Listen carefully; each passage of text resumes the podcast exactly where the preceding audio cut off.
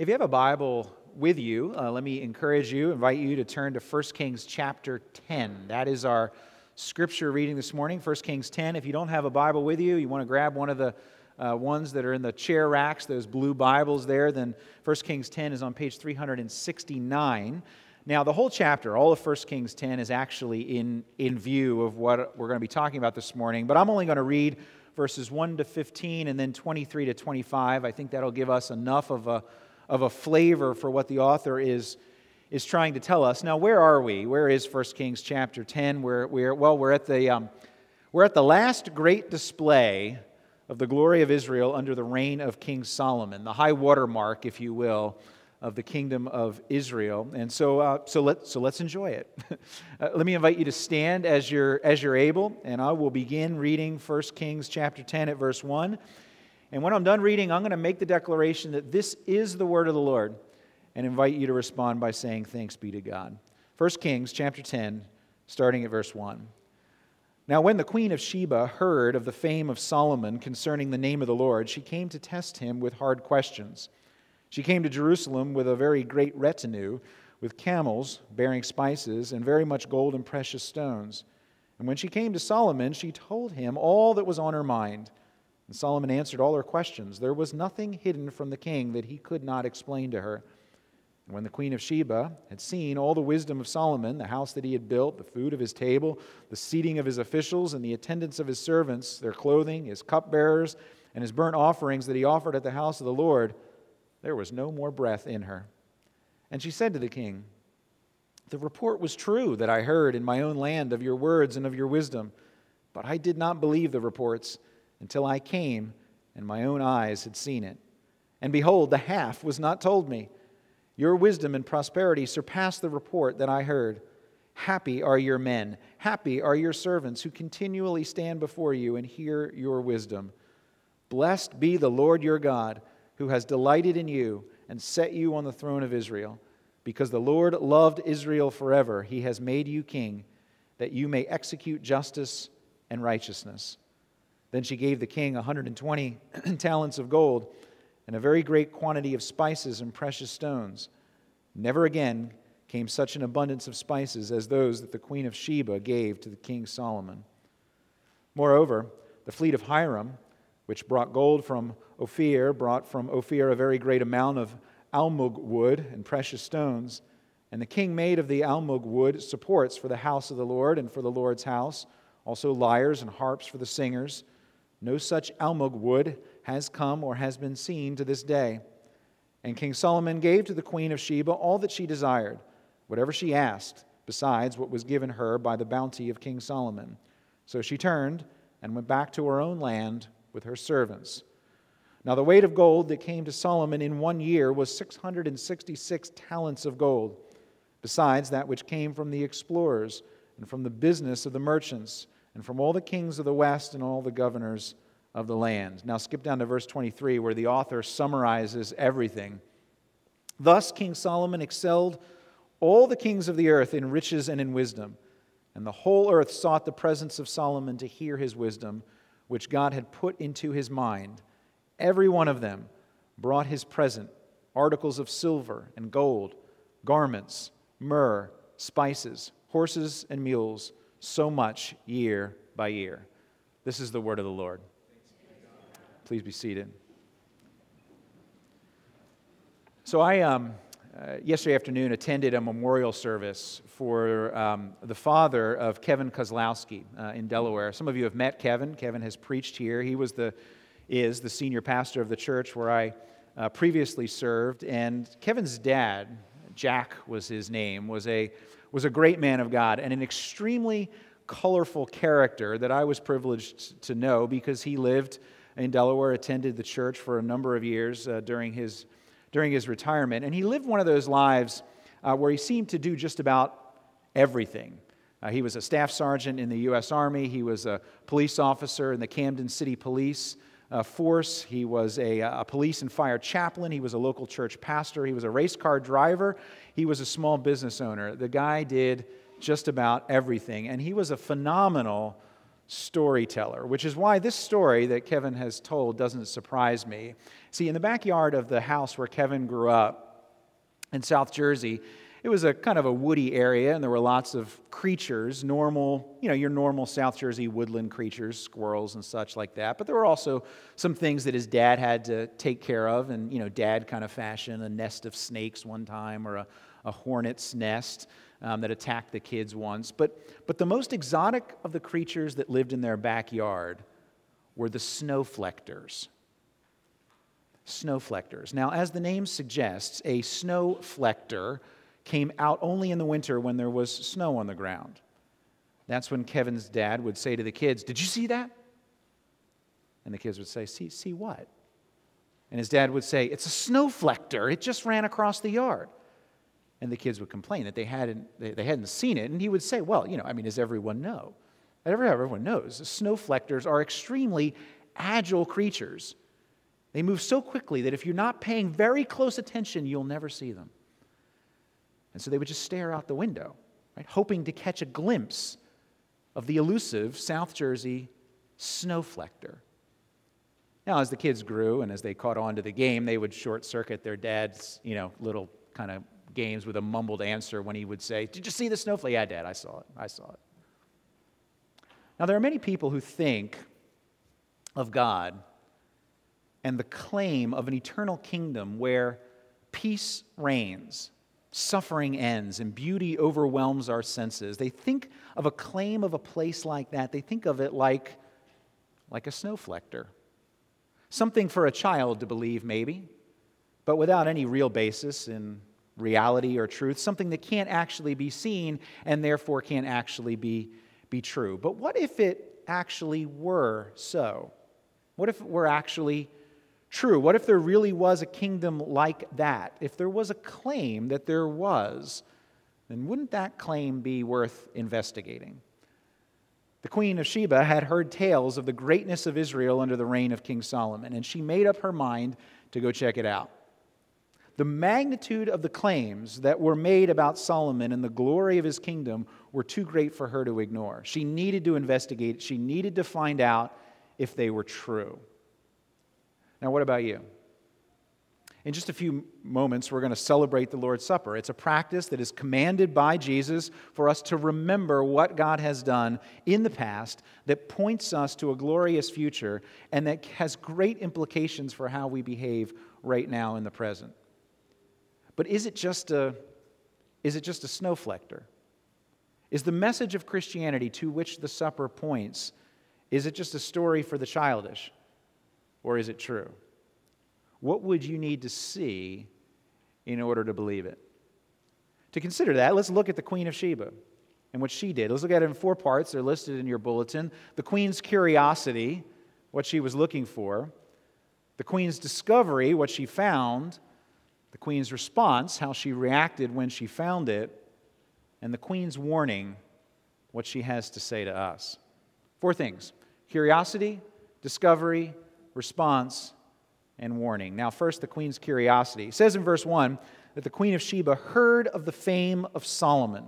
Now, Sheba was located, Sheba, this land where she was from, located roughly in the in the, the southern, most southern portion of the Arabian Peninsula, equivalent sort of to modern-day Yemen, most scholars believe. So you're, that's putting it about one thousand to fifteen hundred miles away from Jerusalem. Now, how did she hear about Solomon? Well, probably from the traders that crossed through her land and had been through, been through Israel and Jerusalem as well. Now, Sheba was no backward place by ancient standards. It was probably the most fertile area of Arabia, and it was a trading center for luxury goods between Africa to the west and India to the to the east. And by the way she traveled, bringing all of the, the gold and the jewels and the spices, you could tell that this was a woman and this was a kingdom of some, of some means. By the way, props to the E S V translators for using a word here that my mom would call an S A T word, right? Did you see that word when I read it? Retinue, right? When was the last time you used retinue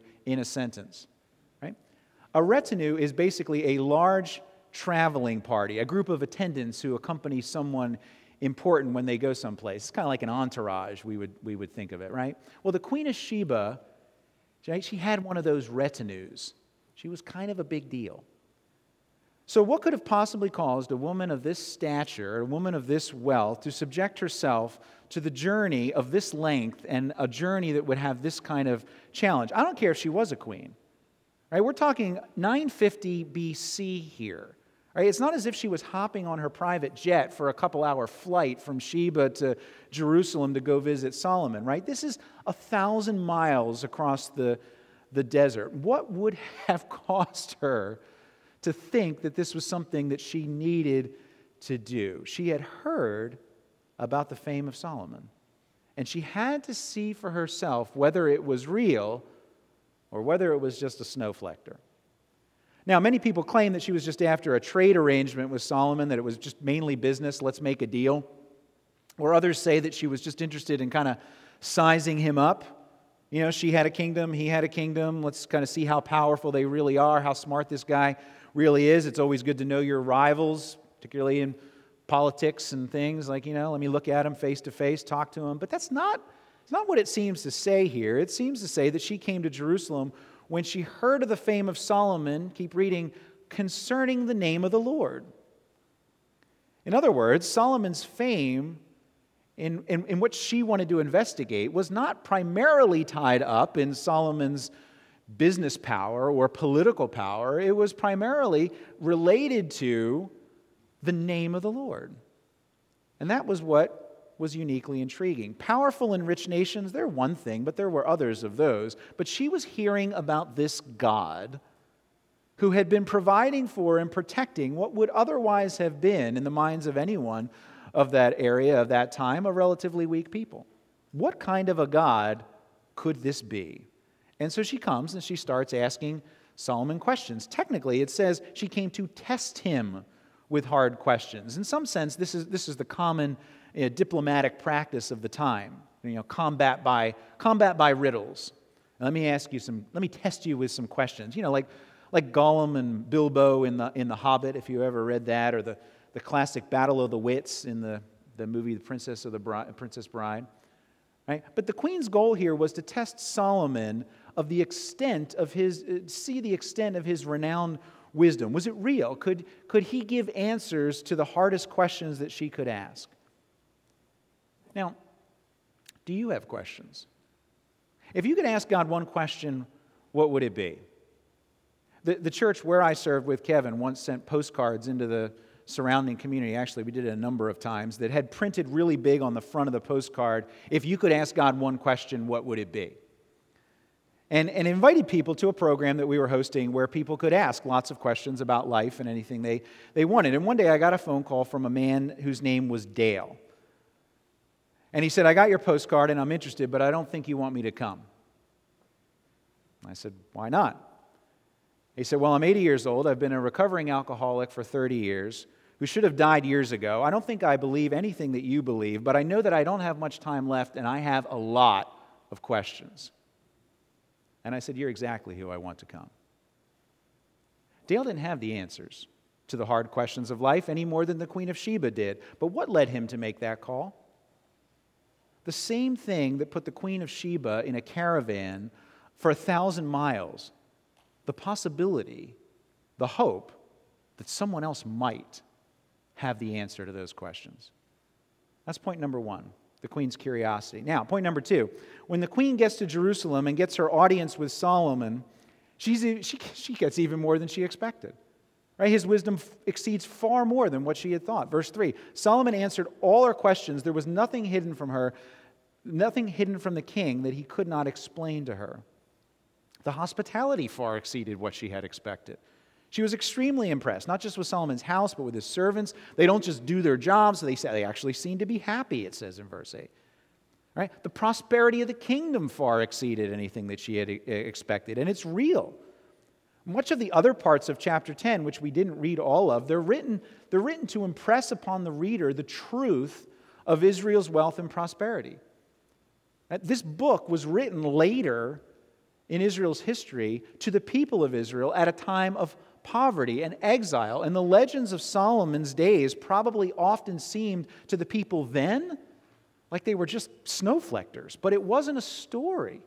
It was true. This is actually what it was like during the reign of King Solomon. Verses fourteen and fifteen summarize the annual tax income, six hundred sixty-six talents of gold, and about twenty tons, hundreds of millions of dollars, maybe a billion dollars, right? Plus the income from the extensive trading operations that were, were going on. Verses eleven and twelve talk about the, the wood and jewel trade with Ophir. Verse twenty-two, which we didn't read, tells us about another uh, fleet of ships, the, the Tarshish fleet, probably traveling to lands in the in the west, maybe in the area of Spain, across the, the Mediterranean, that brought gold and silver and ivory and apes and, and yeah, even, did you read that? Peacocks. Verses twenty-six to twenty-nine, right, which we, we also didn't read at the end of chapter ten, they talk about this extensive horse trading uh, operation between lands to the west and lands to the east. And the author of Kings isn't telling us all of this reluctantly or, or with embarrassment. He's telling us these things with, with excitement, with enthusiasm, as if to say, look at what God's wisdom in God's land among God's people can do. And the Queen of Sheba hears it, and then she sees it, and she experiences it. And it literally leaves her breathless, it says. There was no more breath in her, verse five. Then in verse six and seven, she says to Solomon, the report was true, right? But I didn't believe it until I came and I looked at it with my own eyes. And, and the half wasn't told to me. I, I heard something great. It's even greater. It's even truer than I thought. She had heard the report. She came to check it out. And Solomon was not a snowflector. It was true. It was all true. In fact, it was better than true. See, and this is really important. It's not enough to just make the claim and then invite people to ask questions. You actually have to have the answers to those questions. And Solomon and his kingdom deliver. It's the same thing with us. Right? When it comes to life's biggest questions, you... You need real answers. It's not enough for someone to just say, I'll listen to your questions. You need the answers. It was a couple of years ago now, and it was a, a sermon that was on video during COVID, so I don't know if I remember it, let alone uh, many of you remember it. But but there was a an episode in that old T V series, E R, and it ran for fifteen seasons on you know, network T V from ninety-four to, to two thousand nine. It was a hospital drama. And, and in one of those episodes, they have a, a patient named, named Truman who is dying of cancer, and, and he's begging to talk to someone because he has questions, not medical questions, big questions. And, and he had been a, he has these big questions because he had been a prison guard. No, uh, he had been a prison doctor who had wrongly executed an innocent man. And now he's dying. And he doesn't want to die with the guilt on his head. So he's asking big questions. The, the, the medical attendants, they don't know what to do. They call the hospital chaplain. Now, she's not a Christian, this, this chaplain, but she's a very well-meaning woman who obviously cares about people. You don't go into a profession unless you care about people who are suffering. But as she's talking to to Truman, it becomes clear that she doesn't have anything real to offer him. She's willing to listen to the questions, but she doesn't have any answers. And she's saying, you know, new age kind of stuff, and, you know, it wasn't your fault, you can't blame yourself, and, you know, it's, it, we all just do the best we can. But Truman is, he's facing death right in the eyes. And he's desperately looking for something more than that. He knows he's guilty. He knows he bears blame, and he's looking for something solid that he can take to the grave. And this is what he says. He gets more and more impatient with the with the chaplain, and he says, he says to her, I need answers. And all your questions and your uncertainty, they're only making things worse. I need someone who will look me in the eye and tell me how to find forgiveness, because I'm running out of time. The biggest question we could ever ask is that one. Where do I find forgiveness? Look, I don't have time to, to prove the point right now, because you might say, look, I'm not a prison doctor murderer, and probably most of you aren't. But in comparison to the perfection of the God whose glory filled Solomon's temple, who created and sustains the world in which you take every breath, and who is perfect in his holiness, by that standard, we are all dying and running out of time. And along comes Jesus in Luke chapter eleven, and says that for all the wisdom and the answers of Solomon, behold, he says, something greater than Solomon is here. And he's talking about himself. Jesus is infinitely greater than Solomon. Greater knowledge, greater wisdom, greater wealth, greater power, and he provides far greater benefit to his subjects than material peace and prosperity for forty years. Jesus provides forgiveness. And he does it by sacrificing his own personal wealth and his own riches, and he does it for you and for me. Paul writes to the church in Corinth in Second Corinthians eight, "For you know the grace of the Lord Jesus Christ, that though he was rich, yet for your sake he became poor, so that you, by his poverty, might become rich." What's Paul talking about? Who's he talking about? He's talking about Jesus, who had far more riches than a few hundred gold shields and control over a couple of lucrative trade routes. Far more riches. And he's talking about the poverty of the cross, where Jesus died to pay the penalty that we do deserve, so that we can have a forever kingdom that we don't. Truman, that guy in the hospital on E R, he's looking for answers to the most important question that you could possibly ask. How does a guilty sinner inherit the riches of the kingdom? Where do I find forgiveness? And the answer is here. It's only in Jesus. It's only on the cross. So what's the response to that? Look at point number three. What's the queen's response to Solomon? Well, we talked about a little bit of her response already. She confesses her unbelief in verse seven. She flat out says, I didn't believe it. I didn't. I doubted. I doubted the truth claims. But now she believes. I've seen it, she says. I don't doubt anymore. It's true. It's all true. It's better than true. And then what does she do? Look at verse nine. Blessed be the Lord your God, who has delighted in you and set you on the throne of Israel. What does she do? She praises God. It's exactly what Hiram, the king of Tyre, back in chapter five, it's exactly what he did when he came to Solomon. When he said, blessed be the Lord this day, because he had seen the glory of God in the kingdom of Solomon. Now then, after the experience of God's beauty, after realizing she was wrong, and after re- believing what she had heard, then, then, now, and not before this, she gives Solomon the gifts that she had brought. Right? Solomon doesn't need the gifts. Right? All of chapter ten testifies to the fact that he has superior wealth, but he receives it as an appropriate honor and tribute, and he gives the queen in return, it says in verse thirteen, all that she desired. Now, it may be a little bit of a stretch to completely and precisely use this as a metaphor of, of salvation and how we come to faith in Jesus, but it certainly does fit the pattern.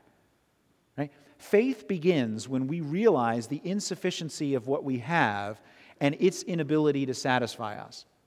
And when we encounter a claim that there is something more than what we have. That's what happened to the Queen of Sheba. She encountered a claim that there was someone, there was something more than what she had. And the magnitude of that claim compels us to check it out, to see whether it's just a fanciful snowflector or it's real. And then we see that it's all true. We confess our unbelief. We put our faith in what we now know.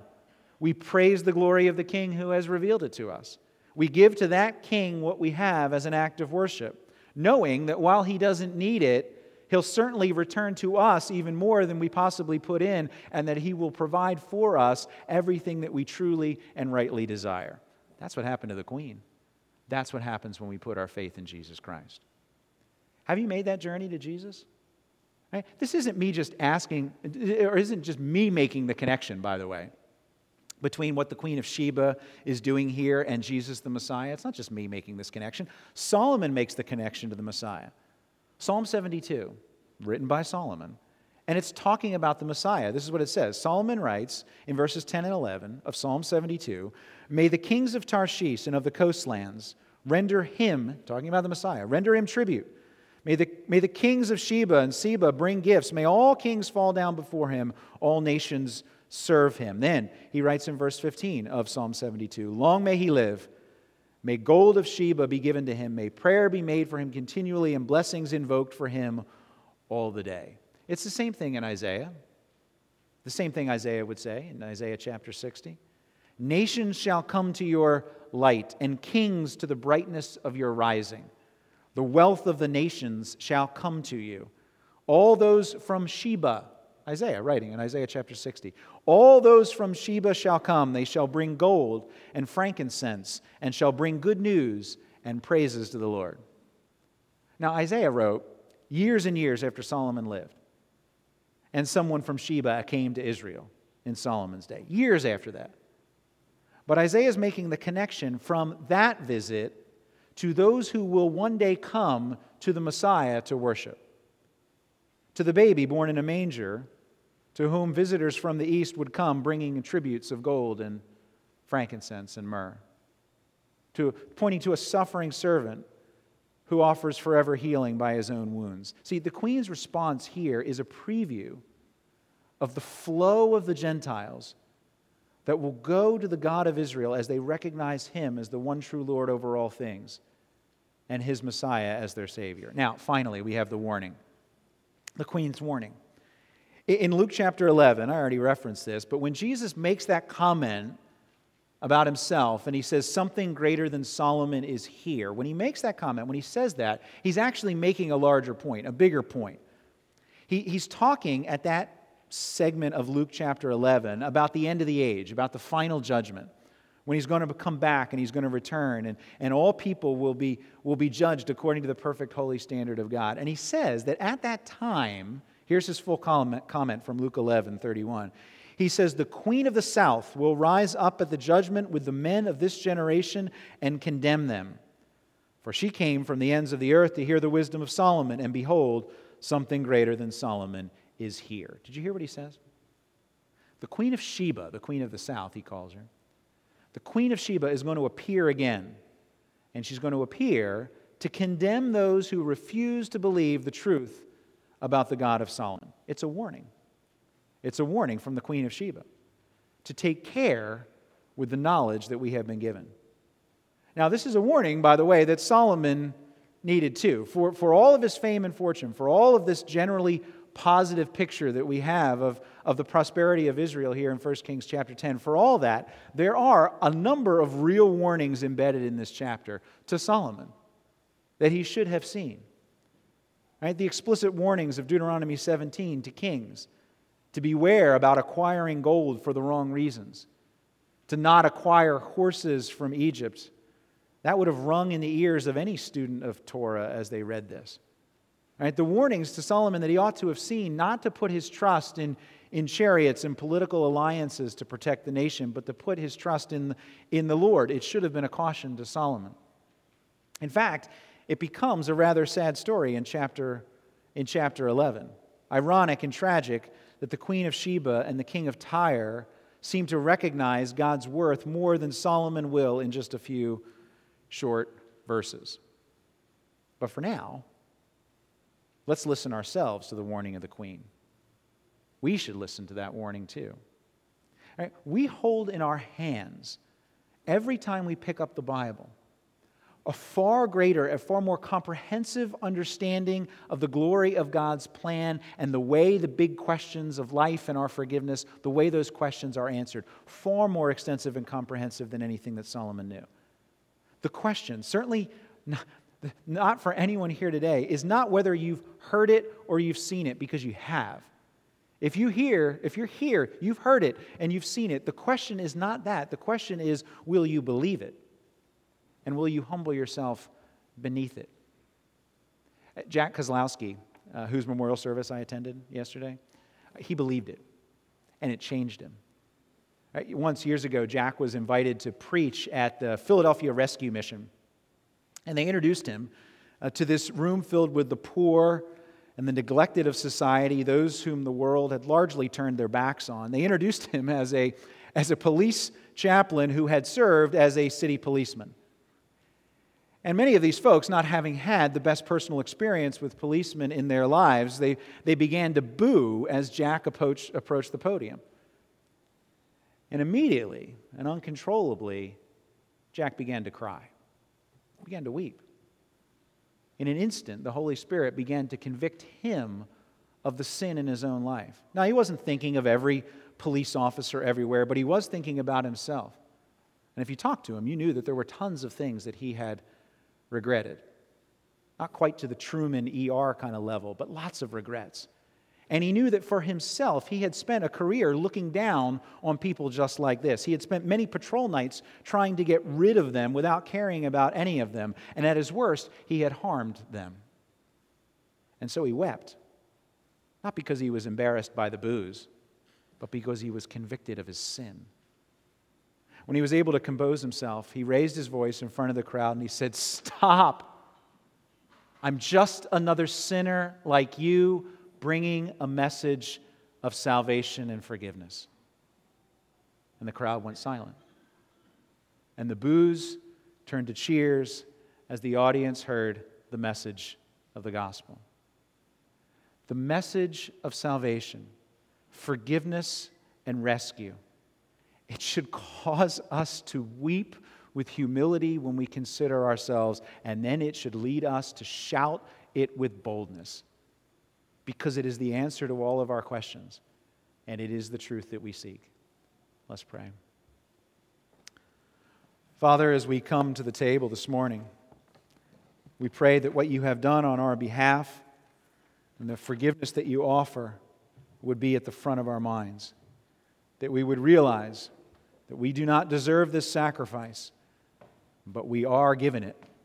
And we are given it as a sign, as a pointer, as an act of your grace to us so that we are able to experience your real presence among us today. And we praise you for the word of God that points us to Christ, in whose name we pray. Amen.